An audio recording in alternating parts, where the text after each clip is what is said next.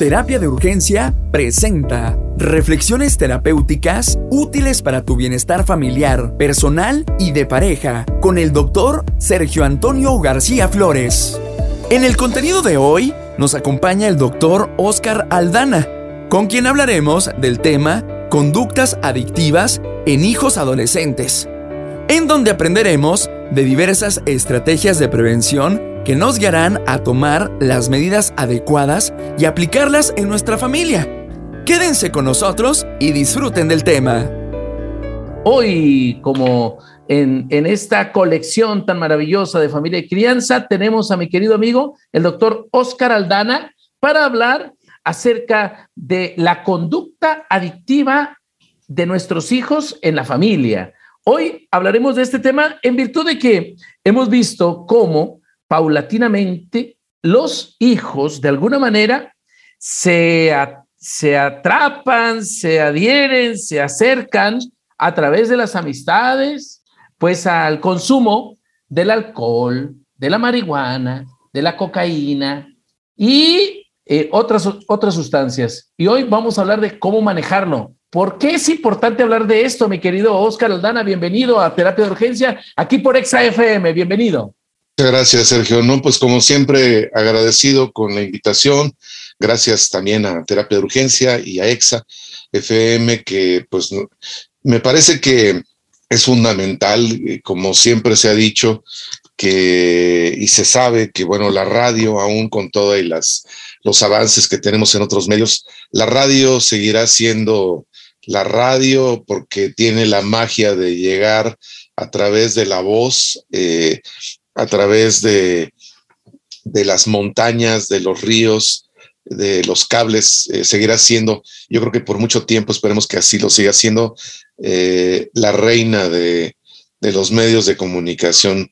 Medios van, medios vienen, pero la radio sigue siendo aquí un vehículo de conciencia, un vehículo de también de pues de contacto, ¿no? Para las personas que necesitan un mensaje de esperanza, así que pues muchas gracias por la invitación. No, gracias, mi querido Oscar. Hablando entonces de, en esta colección que hemos armado a lo largo de, estas semanas, de la familia y la crianza, hoy tocando el tema de las, la conducta adictiva en los hijos, ¿no? En, las familias. ¿Por qué ocurre este fenómeno? ¿Qué alcanzas a observar dentro de tu expertise como maestro, como profesor y también como psicólogo experto? y, que has trabajado ya con muchas familias y que has venido compartiendo en muchos escenarios este tipo de temas, ¿qué alcanzas a ver de, este fenómeno de la conducta adictiva en nuestros hijos, en las familias?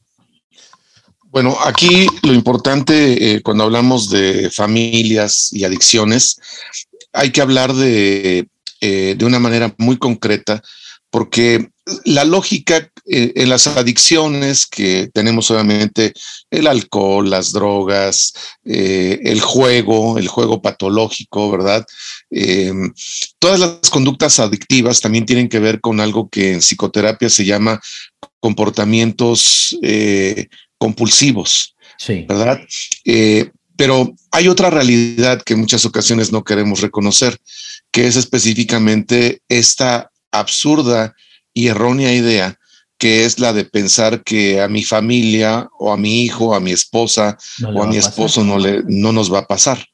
El primer problema que tenemos aquí es no hablar del tema, no creer que, que porque a tus hijos les van a hablar en la escuela o porque hay campañas o de gobierno o de fundaciones para eh, prevenir el tema de las adicciones, eso va a ser suficiente como para garantizar que a tus hijos en muchas ocasiones sus mejores amigos, ¿no? Los que a lo mejor tú les ves carita de angelita, de angelito, son en muchas ocasiones los que los pueden invitar, presionar que es también otro elemento, y hablamos entonces del primer elemento que es que no se habla del tema y por lo tanto el reto es hablar del tema como un, como un reto de los riesgos que también pueden ocurrir y que pueden afectar en este caso a tus hijos en cualquier edad, aún en este caso siendo adultos.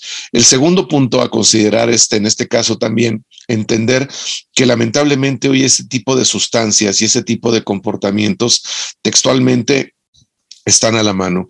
Si ustedes recuerdan, en la década de los 60, los 70, los 80 todavía se pensaba que para, en este caso, para eh, conseguir marihuana había que irse tal vez a un barrio pobre, peligroso, para conseguir las drogas que, había que irte a un lugar eh, casi clandestino. Hoy, tristemente, de manera absurda, encontramos que las drogas textualmente te las venden o se las venden a nuestros hijos afuera de la escuela, en las llamadas narcotienditas, en las llamadas narcodiscotecas, eh, en donde en las llamadas fiestas eh, X, Y o Z, porque finalmente es un tema, ¿verdad? Que, que claramente nos pone en evidencia que antes había que ir a buscar las drogas, ahora textualmente las drogas, nuestros hijos, nuestros jóvenes, nuestros niños pueden llegar a tener contacto con las drogas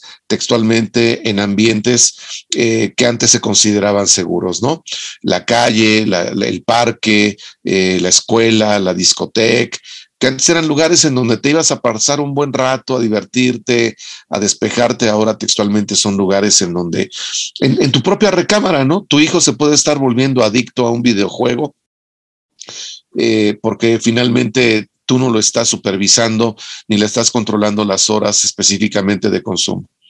Y el tercer punto tiene que ver específicamente con cuando la adicción ya se instaló, Sergio y auditorio, porque entonces la adicción ya no solamente la conducta compulsiva por el juego, por la droga, por la comida, eh, por la sustancia adictiva, ilegal o no, ya no solamente afecta a la persona, sino ya afecta al sistema familiar, que es cuando obviamente ahora sí la familia quiere obviamente reaccionar. Y no sé si ustedes recuerdan eh, en algún, en algún, en algún eh, también programa ya habíamos mencionado que el tiempo promedio que una familia tarda en descubrir que su hijo consume alguna droga o alguna sustancia es de entre año y medio a dos años. Para cuando lo descubren, ese comportamiento de consumo ya es textualmente una adicción. Claro, claro. ¿Cómo hacer como familia para que mi hijo, estando en medio de una posible o una latente eh, de una latente experiencia con alguna sustancia, ¿cómo hacer para que mi hijo decida, decida adecuadamente evitar caer en las redes del consumo? Porque en unas familias hay jóvenes que sí le entran y hay otros que dicen no? Y, ahí reconocemos la emoción del muchacho donde le duele las posibles lágrimas que le podría hacer derramar a su madre al darse cuenta que su hijo se está drogando? Bueno, aquí, eh, pues obviamente es una, pregunta muy retadora, pero... Porque a ti a mí nos tocó. Oscar, tú y yo fuimos jóvenes. Claro. Tú y yo estuvimos en la secundaria y nos ofrecieron cigarros y nos ofrecieron cerveza y nos ofrecieron licor y, Eso era lo legal. Decidir sí, o incluso algunos lo decidimos y pudimos haber dicho que no. Sí, aquí, aquí el tema es precisamente eh, entender que, hay que educar para la incertidumbre, hay que educar para la resistencia, ¿no? Eh, o sea, cómo resistirte a la presión de tus disque amigos para que no le entres a ese tipo de, de sustancias, ¿no? A ese tipo de comportamientos, porque finalmente la, el mismo grupo que en muchas ocasiones te hace sentir que, eh, pues que formas parte de, esa, pues de ese grupo, de, esa, eh, de ese sector de la escuela, pues obviamente pruébale, siente, eh, percibe, te vas a sentir mejor. Y, por ejemplo, ese es el, peor autoengaño, ¿no? Porque obviamente te vas a sentir mejor, es más bien evade el problema. ¿No? Eh, eh, no sientas el dolor de que tus padres se están divorciando, no sientas el dolor de que tu padre es violento con tu madre y contigo mismo. Entonces, e, es, totalmente eh, una fantasía, es, es, una, es un engaño, porque entonces, no sé si recuerden un poema de esos, de, los abuelos y de los padres, un, poema muy bonito, muy fuerte, que es el de por ti, por ti me quité del vicio. Ah. ¿Se acuerdan eh, de este poema que declamaban los abuelos? Mi, abuelo eh, era, era un declamador eh, nato, o sea, él, se los juro así, no llegó más que al segundo año de, primaria, pero él aprendió a leer en los mercados como bolero, y él, él aprendió a leer, pero le encantaba la poesía, le encantaba la lectura y siempre cuando podía y más cuando echaba sus vinitos, le salía lo poeta y lo declamador. Y entonces le encantaba declamar. Entre esas, eh, entre esas poesías era la de Por ti me quité del vicio. Y si ustedes recuerdan, hay una parte de ese bellísimo y fuerte poema en donde la historia es de un, de un sujeto que enviuda, ¿no? Pierde, pierde a su esposa. Y entonces, bueno, eh, siempre se alcoholiza para pues para tratar de olvidarse de ella, ¿no? Entonces llega el momento en el que un día regresa, regresa a su casa y encuentra a su hijo alcoholizado. Eh, lo encuentra alcoholizado, alucinando, un niño textualmente eh, alcoholizado y alucinando, ¿no? Y entonces le, lo golpea terriblemente y el niño saca fuerzas y le dice, padre, no me pegues, por favor. Sí, no me pegues, no me pegues, no me No soy malo, papacito. Así es, sí. Entonces él le dice, pero ¿por qué hiciste esto? Y el niño lo, enfrenta y le dice, pues porque yo quería, yo quería también ver a mi madre, yo también la quería ver y como yo veía que cuando tú te alcoholizas, cuando tú te embriagas y te llenas de alcohol, le hablas, le lloras, platicas con ella y entonces yo creí que también de esa manera podía volver a ver a mi madre.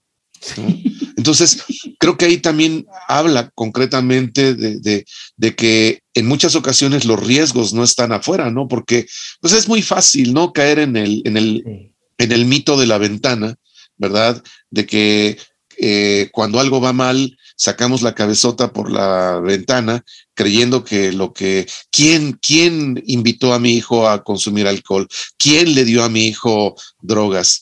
Pues a lo mejor sí fue alguien de afuera, pero, pero si el problema eh, de violencia, de desapego, de negligencia, se está dando desde la propia familia, pues eh, no es, en ningún momento lo justifico, pero pues es obvio que, que muchas veces los hijos intentan buscar en el alcohol, en las drogas, en el embarazo adolescente, en, eh, en, muchos otros factores de riesgo, encontrar un escape para que aquí, si aquí en mi familia, que debería de ser el lugar más seguro en donde me debo de sentir aceptado, amado, eh, con, eh, con, la confianza suficiente, me están abusando, me maltratan, me niegan y me invisibilizan, pues el propio, la propia familia es el piso más resbaloso en el que se encuentran muchos niños y adolescentes. Claro, y entonces el hijo que desde su primera infancia empieza a recibir este cariño y este ejemplo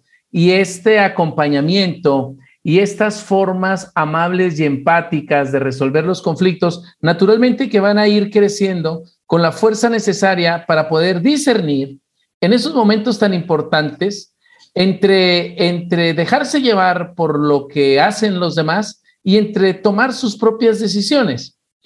Tú y yo sabemos que a veces los adolescentes caen por moda, caen también por, por pertenecer, caen por, por el compromiso social que implica estar con ese grupo, pero a veces hay unos que, pase lo que pase, no van a caer jamás. Y, es ahí donde los padres podemos seguir acompañando a los hijos para acrecentar esa, esa virtud tan grande que, que, trae la sabiduría y la madurez, pero que, que no a todos se nos da, mi querido Oscar. Miren, hay un, hay un, eh, hay un autor muy importante dentro de los muchos que debemos de conocer y leer, pero él es Jorge Barudi que es alguien muy cercano a Boris Cyrulnik. Y eh, los dos escriben algo muy importante. Ellos dicen que nuestros hijos, nuestros hijos serán resilientes si como familia somos resilientes, ¿no? Si la primera, eh, la, primera, eh, el primer contexto de riesgo eh, es la propia familia. Si en la propia familia hay abuso, violencia, desapego, negligencia, eh, lejanía, tú puedes estar en otro país, pero una llamada, un video de dos, tres minutos, no creo que, a nadie le dé tiempo a hacerle a su hijo, a su pareja, a su madre, a su padre. Y por ejemplo, ahora en pandemia, creo que eso se puso muy en evidencia. Pues a lo mejor hoy hacemos hasta reuniones, ¿no? De fin de año, reunión festejos del Día de la Madre virtuales. Y pues la mamá vemos cómo se emociona de que ve conectados ahí a sus hijos, a sus nietos, mandándole abrazos. Eh, de la misma manera, ahorita estaba precisamente en ese tema, eh, estaba consultando una, situación en donde el papá se fue por necesidades o como, yo no sé, eh, cada, cada historia es eso, una, historia propia, pero el papá se fue a Estados Unidos eh, dejó a la niña textualmente de seis meses, a su hija recién nacida. Hace diez años que el papá no regresa a México, ¿no? Y entonces aquí el asunto es que lo único que le conoce la niña al papá es la voz, ¿no? Eh, y hoy le dejé textualmente de tarea al papá que le hiciera por lo menos unos, eh, un video de dos, tres minutos, que le hiciera una, como le decimos nosotros técnicamente, una fotobiografía de eh, fotos de cómo llegó él a Estados Unidos, eh, cómo era y cómo es, o sea, la niña de 10 años se pregunta, bueno, pues yo, o sea, mi papá es el que me habla, pero es una voz, o sea, ¿será él? ¿Será mi papá? Entonces, el primer requisito o condición o recomendación para garantizar que los hijos no caigan en la tentación de las drogas y de conductas de alto riesgo, es precisamente lograr que las familias sean resilientes, sean, eh, en este caso, y fíjense, no confundir resiliencia con resistencia. Se parecen mucho, ¿verdad? Pero la resistencia es una actitud pasiva, contemplativa, ¿verdad? Eh, estoica de aquí estamos, ¿no? Como un árbol firme, y, la tormenta te está pegando eh, por todos lados. Y no te mueves. Y no te mueves, pero eso no es resiliencia, eso es resistencia. Y la resiliencia, a diferencia de la resistencia, la resiliencia comparen a un árbol con una palmera. Y la palmera a lo mejor parecerá muy flaca, ¿verdad? Su tronco es muy delgado, pero tiene la característica de que es flexible, de que se puede mover para todos lados. ¿Sí? Y eso es lo que efectivamente es la resiliencia, la flexibilidad para ir entendiendo que mi hijo de siete años no es el mismo cuando va a tener 10 y cuando va a tener 15. Y que también tengo que, eh, y si me lo permites, voy a tocar un tema delicado aquí, pero también ojalá y más adelante lo, lo, lo abramos, pero es el tema del consumo de la pornografía que, llega obviamente a, los adictivo también. los adolescentes y que también es adictivo, pero, pero ¿en qué sentido? Porque obviamente también genera en muchas ocasiones eh, comportamientos y fantasías muy peligrosas en quien consume la pornografía, ¿sí? Porque obviamente eh, aquí el riesgo es que eh, si los adolescentes desde muy temprano, desde preadolescentes, están consumiendo pornografía, el día de mañana alcoholizados o drogados no saben ni con quién llegan a tener contacto sexual, no saben ni, ni con quién se están involucrando, ¿sí? Eh, llegan, ahorita por ejemplo, también es un caso que estoy atendiendo, un joven de 15 años, ¿verdad? Eh, debido al consumo tan compulsivo que tiene de la pornografía, un día se fue a meter a un lugar X, eh, y pues iba, iba tan drogado y tan excitado que quién sabe con quién tuvo relaciones sexuales, hoy ni siquiera tiene cumplido los 15 años y está infectado de VIH. ¿no? Entonces, eh, aquí el asunto es, eh, los padres dicen, no, pero nosotros le dimos todo.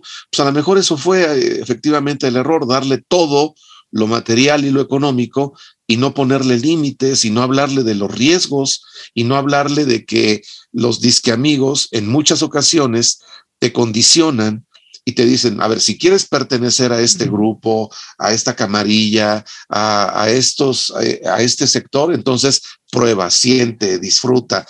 Pero solamente son, son comportamientos muy amañados que terminan haciéndole daño. Y creo que ahí viene una clave importante en este sentido. Hay que enseñarles a los niños, a los adolescentes, a, a pensar, a pensar, pero seriamente en el futuro. ¿Qué quieres lograr cuando, cuando, cuando termines la universidad? Eh, hoy no todos van, van a poder ingresar a una, universidad, a un tecnológico, pero eh, también es cierto que, podemos obviamente pensar que hay personas que sin tener estudios profesionales son, personas exitosas y sobre todo felices. Qué mejor que se unan los dos elementos, ¿no?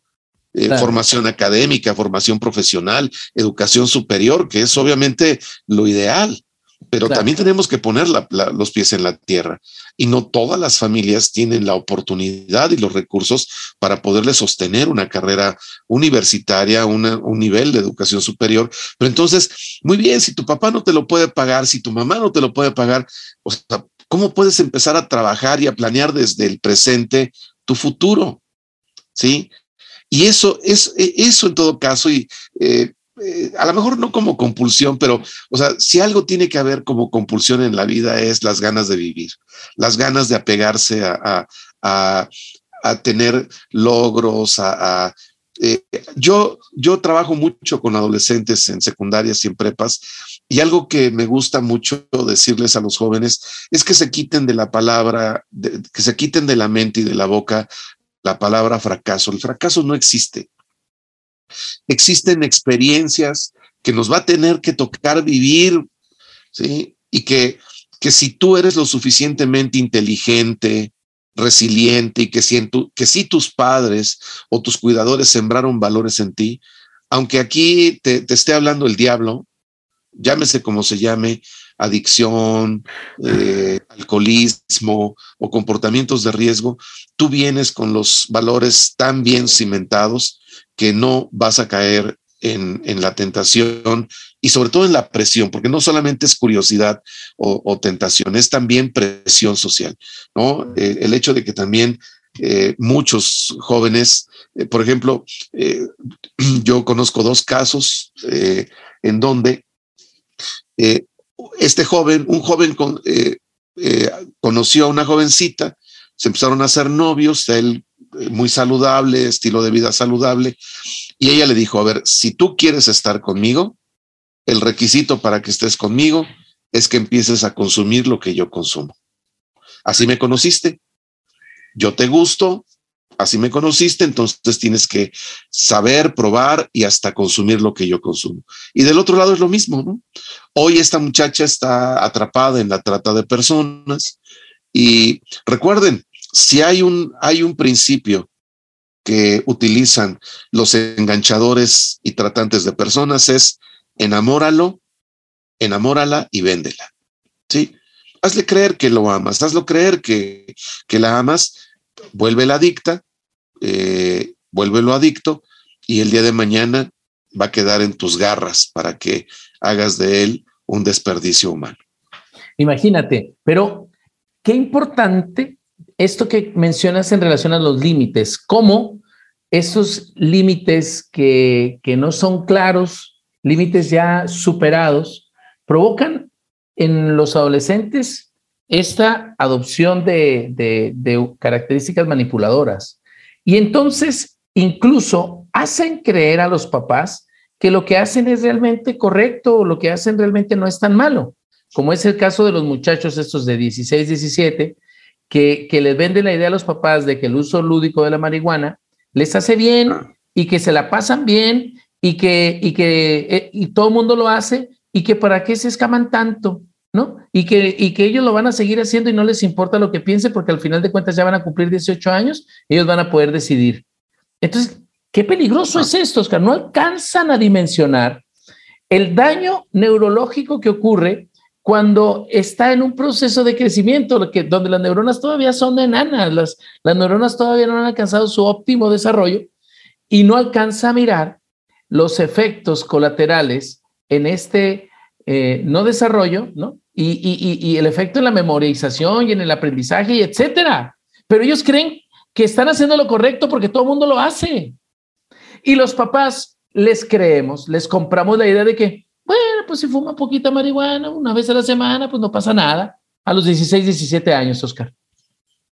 No, no, no. Eh, eh, una de las, hay muchas muchas, muchas evidencias de que eh, la marihuana afecta obviamente la zona prefrontal y frontal ¿Y qué, están en esas zonas? ¿Qué funciones ejecutivas están en esas zonas?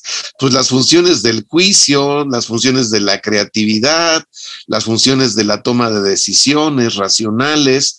Entonces, pues obviamente que eh, eh, eso es, un discurso muy amañado, ¿no? El hecho de que te digan que eh, la marihuana tiene un uso lúdico. Lo, único real que tiene ese discurso, si algo tiene real, es que la marihuana tiene un uso medicinal, ¿sí? Controlado, científicamente probado, pero, pero de ahí a que te digan que tu tecito de cannabis y tu, tu churrito como para que te relajes y demás, eso es una manera más bien de naturalizar, ¿verdad? Eh, naturalizar y, de romantizar algo que en realidad, eh, eh, o sea, un, niño, un adolescente es como si tú le pones a una niña de 7, 8 años, le pones enfrente una mesa de chocolates y de dulces y le dices, a ver, tú sabes que el, que el azúcar y tú sabes que el dulce te hace daño y, y la dejas sola, ¿no? Deja, déjales, deja sola a una niña o un niño de siete o diez años frente a una, eh, a una mesa de dulces, de chocolates, eh, y dile, ahí, autorregúlate y, ya cuando, porque tú ya sabes lo que va, lo que debes de hacer, tú ya mm. sabes el daño que te hace, pues es absurdo, e, es algo totalmente, perdón que lo diga así, criminal, ¿sí? Que, que tú le digas a, que tú le vendas ese discurso a los adolescentes porque su, desarrollo cognitivo, su desarrollo emocional eh, no está en condiciones de tomar decisiones eh, prudentes, ¿no? O sea, si seguimos con esta absurda e irresponsable idea de que el adolescente ya sabe cuidarse, no, pues por eso es adolescente. Por eso, por eso es adolescente, porque obviamente está en pleno proceso de, de desarrollo, de desarrollo no solamente físico, intelectual, emocional, ¿verdad? Eh, están en juego, están, están, están ahí, es como haber sembrado apenas una plantita, sí, a lo mejor ya la ves, entre comillas, grandota, pero sus raíces están todavía endebles, Exacto. ¿no? Sí. O sea, no, no, no, no, esto, esto es muy delicado, ¿no? O sea, tenemos que, que ir también, eh, y, no desde una postura tampoco moralista, ¿no? Desde una postura más bien académica, ciudadana. Científica, al final de cuentas es lo que es.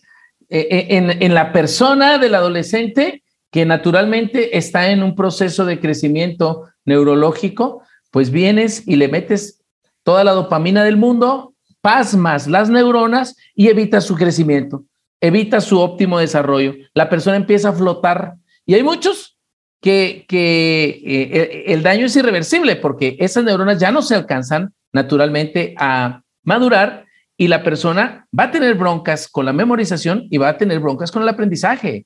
Y eso no se los dicen los que les los llevan al consumo. ¿eh?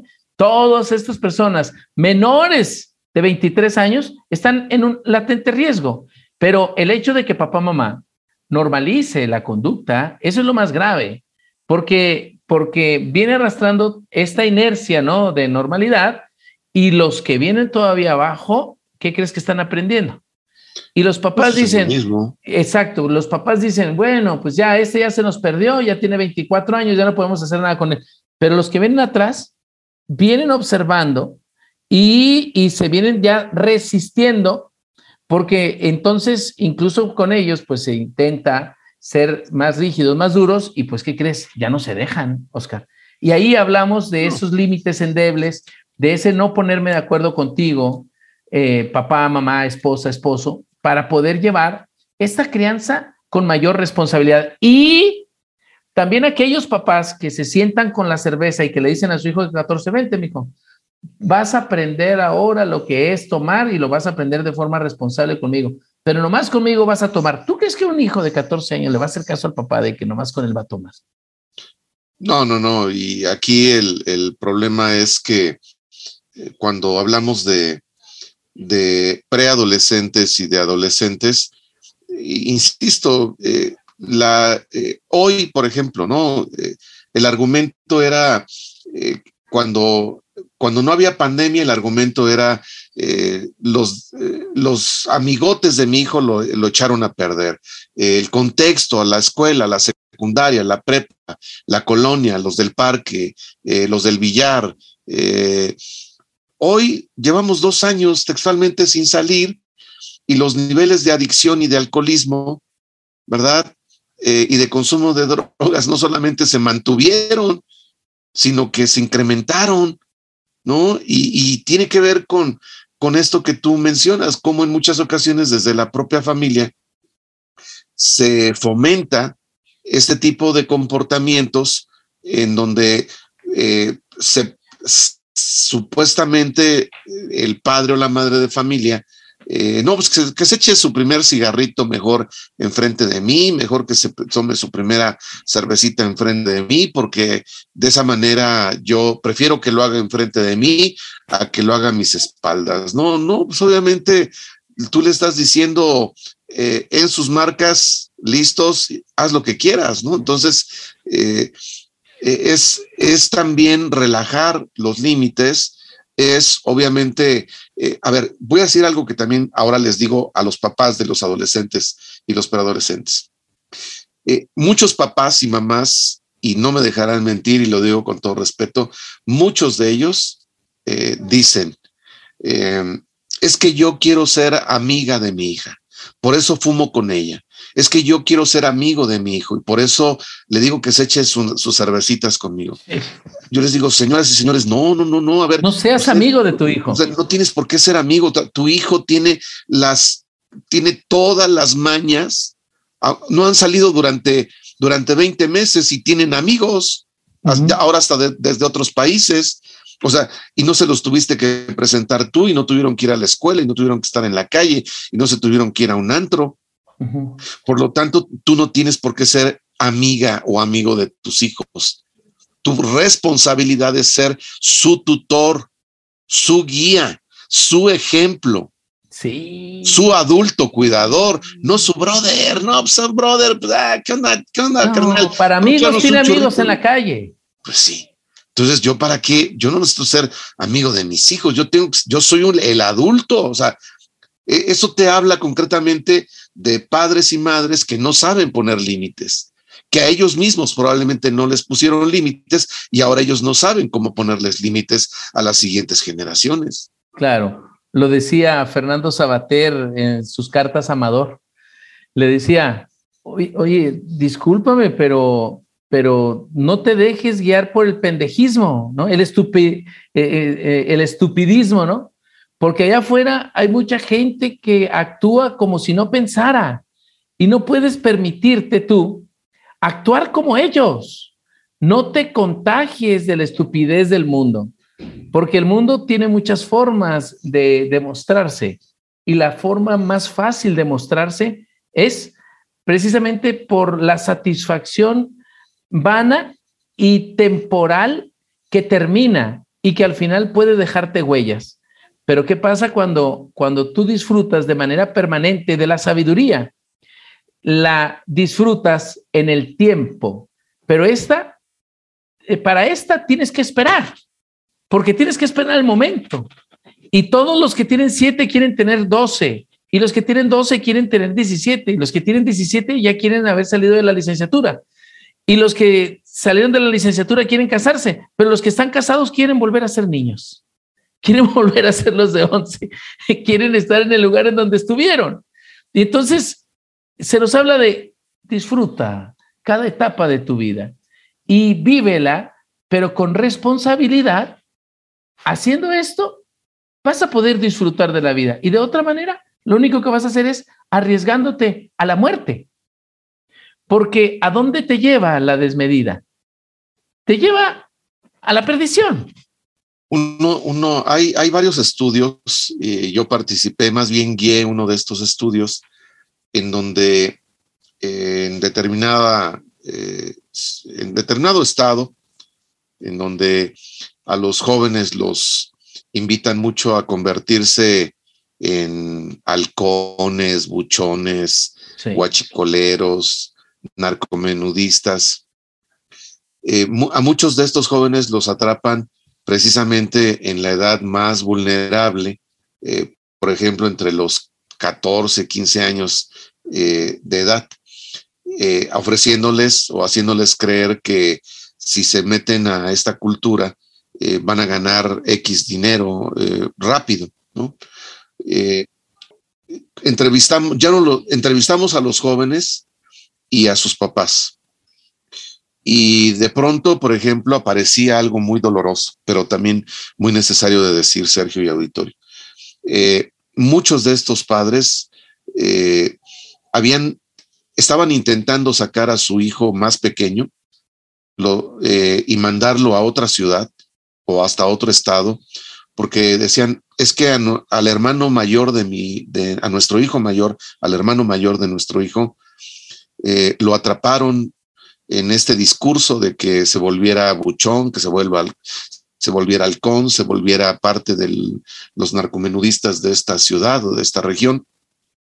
Él cayó, primero, primero lo invitaron, le hicieron creer, después lo volvieron adicto y antes de cumplir los 16 años, lo mataron. O sea, el, el, el promedio de vida de un joven que se mete a esta cultura tan peligrosa de ser narcomenudista, porque eso también aquí nos, nos reta a los medios de poner en enfrente que en muchas ocasiones también estas series que hoy se promueven como, eh, como si fuesen programas así muy rosas, en donde nos venden la idea de que, hombre, los, los delincuentes, los, esta gente que se dedica al delito, pues son buenos, son buenas personas, son, eh, en este caso, son eh, pobres personas que no les tocó más que recurrir a esa vida.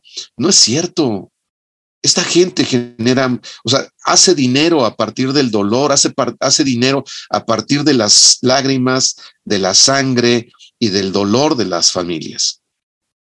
Y el tiempo promedio de un chavo, de una mujer que se meten a, este tipo de actividades ilícitas, en, en, en por mucho, es de entre, entre 3 y 5 años. Es decir, si un chavito empieza a meterse drogas y después lo vuelven también narcomenudista para que él empiece a, para tener para su autoconsumo, si empezó a los 13, no va a llegar a los 18 años, Sergio.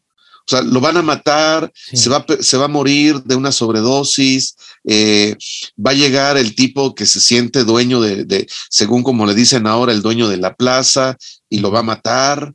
Eh, se van a vengar. No, no, esto es un círculo terrible, interminable de dolor, de, asesinatos y de sangre.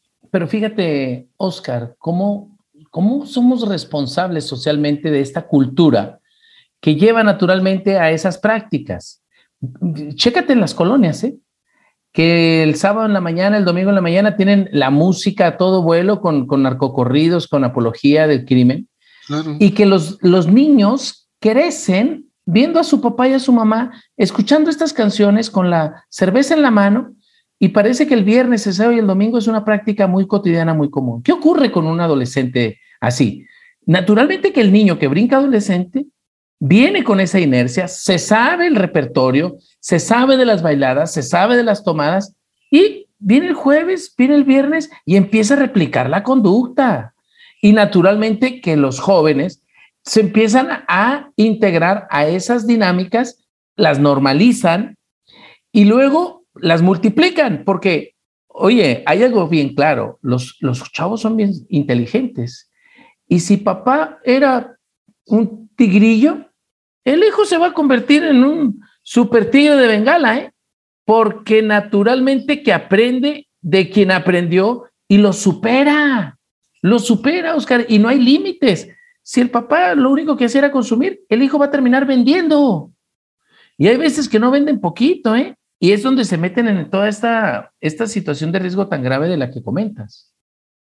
Sí. Eh, hace, eh, hace ya algunos dos, tres años me tocó atender a una, a una familia en donde a su hijo, que andaba metido también en, en la distribución de drogas, además de que era consumidor, lo habían asesinado a él y a sus amigos eh, en, un evento, ¿no? era un baile, algo así. Los asesinaron. ¿sí? Entonces, las familias de estos jóvenes decidieron hacer el funeral, eh, diríamos, en colectivo. Pusieron los tres ataúdes de estos tres adolescentes que habían sido asesinados, rafagueados. ¿sí? Eh, todo el velorio todo el sepelio, el día entero que estuvieron ahí los tres ataúdes, estuvieron con bocinas a todo volumen, con narco corridos. Y pisteando. Y sí, consumiendo no solamente alcohol, sino también drogas. Claro. Y también los amigos de estos adolescentes armados, ¿no? Con, con armas de alto poder. Y tirando balazos para Y claro, y tirando balazos, ¿no? Entonces, eh, se ha generado una lamentable, eh, le dicen narcocultura, yo me niego a decirle narcocultura, porque pues más bien es eh, una, una cultura, no, ni siquiera me gustaría decirle cultura, porque pues más bien es como, como, no sé, una telaraña, ¿no? O sea, es, es, es, ahí una apología, como decías, ¿verdad? De naturalizar, de, creer que, de, de, hacerles sentir que deben de vengarse, de que son inmortales. Que se van a hacer ricos. Se van a hacer ricos de la noche a la mañana y de que, eh, o sea, puras, puras fantasías terriblemente que también atrapan, ¿no? Desde esta etapa tan adolescente, tan ingenua, a muchos chavitos que, que, creen que lo que ellos ven en las pantallas realmente o en los videos o en, en, estas formas tan peligrosas, porque también es, es incitarlos, ¿no? Es, es, invitarlos de una manera a veces nada indirecta, ¿no? A, que se vuelvan partícipes de, de, estos riesgos. Claro, el camino, Oscar, el ejemplo, la escuela, la convivencia familiar la integración, crear redes familiares que nos permitan sujetarnos, soportarnos, convivirnos, eh, enriquecernos y aprender eh, esas, eh, más bien el desarrollo de este potencial que todos, todos tenemos, pero que de alguna manera tenemos que ir descubriendo. Pero si no me doy la oportunidad de descubrirlo, ¿Cómo voy a saber para qué soy bueno, Oscar? Y sabes qué, mejor me dejo llevar por la corriente y que el mundo ruede, que al cabo, así como mi papá, así como mi tío, a lo mejor muero pronto, entonces mejor vamos a disfrutarlo, ¿no? Y, chupando que es gerundio, diría por ahí un, una, una mala este, propuesta. Sí, eh, yo no niego que también eh, en la vida eh, también eh, podamos y tengamos la posibilidad de disfrutar, de, de, saborear la savia de la vida, ¿no? Pero, pero no es lo mismo que, que tú, eh, que a ti te pongan, por ejemplo, eh, una cerveza o una botella o un cigarro de X sustancia o un polvo de X también eh, sustancia, eh, cuando, cuando a lo mejor tienes la adrenalina al máximo, ¿no? La, idea de que eh, quieres vivir y quieres disfrutar y quieres tocar casi la luna, a que cuando te ponen esas mismas sustancias y, por ejemplo,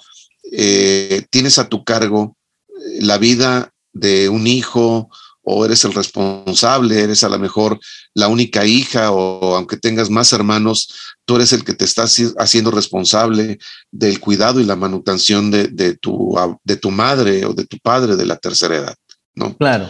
Porque finalmente eh, el hecho de que tú te sepas responsable no solamente de tu vida, sino también de la vida de las personas, eh, que, están también en tus manos, eso te ayuda también a, darte cuenta de que de que debes de ponerle un freno de mano a, tus comportamientos, ¿no? Claro. Eh, algo que me acuerdo mucho eh, con una pareja que atendí, es que ella me decía, es que a nosotros nos gustaba mucho la velocidad y yo me enamoré de él porque le encantaba. Eh, tomábamos las, las, autopistas a 150, 170, a veces hasta eh, con el acelerador al fondo y decía yo, ay, es que lo amo y qué adrenalina. Dice, él, él, eh, ahora que, que tenemos un bebé, sigue haciendo lo mismo. ¿no? O sea, y yo le digo, oye, pero mira que así yo, yo voy con el bebé en brazos y dice, no, pero hay que llegar pronto. Y, y, entonces, uno de los, eh, de los ejercicios que le pedí a este papá eh, es que eh, en su espejo retrovisor colgara la fotografía de su bebé. La frase, de ya siéntese, señora. Sí, ¿no? Entonces, de, o sea, quieres verlo crecer. O sea, es, lo más preciado que tienes en este momento, ¿no? Junto con tu vida, junto con la vida con tu pareja, pero también qué va a pasar si tú faltas, ¿no?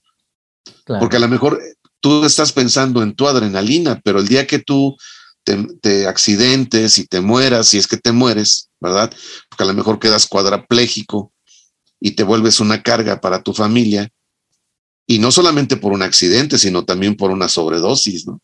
Claro. Eh, entonces, eh, es mucho también eh, estar rompiendo con esta, con esta cultura, ¿verdad? O con esta, este proceso ahí medio light que nos venden de que disfruta el presente y está bien. Por supuesto que hay que disfrutar el presente, pero pero también hay que planear el futuro. Sí, por y hay que planear el futuro porque es en donde vamos a estar. Y no hay que ser irresponsables. Mi querido Oscar Aldana, hablando hoy acerca precisamente de, en esta colección de familia y crianza, de esta colección de audiolibros que hemos estado haciendo a lo largo de estas semanas, hoy hablando acerca de las conductas adictivas en los, en los hijos dentro de las familias. ¿Con qué nos quedamos de esta charla, mi querido Oscar? ¿Qué les decimos a los padres como bálsamos con el que puedan mitigar las penas, las tristezas, en esta situación tan compleja que están viviendo nuestros hijos y que necesitamos poner acción, acción, sin cansarnos y de manera muy decidida. Pues aquí vuelvo a mencionar algunos de los puntos que ya comentamos, el hecho de eh, una crianza positiva, una crianza centrada en valores, una crianza libre de violencia, eh, el hecho también de entender que hoy tenemos que educar a nuestros hijos para, para aprender a resistir la presión eh, social, a, descubrir que, que las serotoninas, las endorfinas, las dopaminas las producimos también de manera natural con el ejercicio, con el baile, con los abrazos, con, eh, con la ternura, con la solidaridad, y que no hay necesidad de que te metas nada externo, valga la redundancia, ¿no? Que también abrazar eh, nos ayuda a sentir y a liberar endorfinas, que también ayudar a la gente eh, nos ayuda en este caso a liberar dopamina, que abrazar y amar a nuestra pareja, a nuestros hijos, nos hace un cóctel interno de, de hormonas de la felicidad y que también tener un proyecto de vida eh, orientado también a no solamente a crecer individualmente, sino también a mirar a los demás, nos ayuda en este caso también a ir construyendo eh, lo que tanto digo yo como la pedagogía, la pedagogía de la ternura y la sociedad del nosotros, sino solamente la, sociedad del yo, eh, primero yo y al último yo. Hemos llegado a la parte final de este capítulo. Si tienen algún comentario o anécdota, no duden en contactarnos por medio de nuestras redes sociales, que nos encuentran como Terapia de Urgencia, o visítanos en nuestra página web, donde puedes encontrar diversos recursos que pueden ser útiles para ti. Gracias por acompañarnos y te esperamos en nuestro próximo tema. Terapia de Urgencia presentó.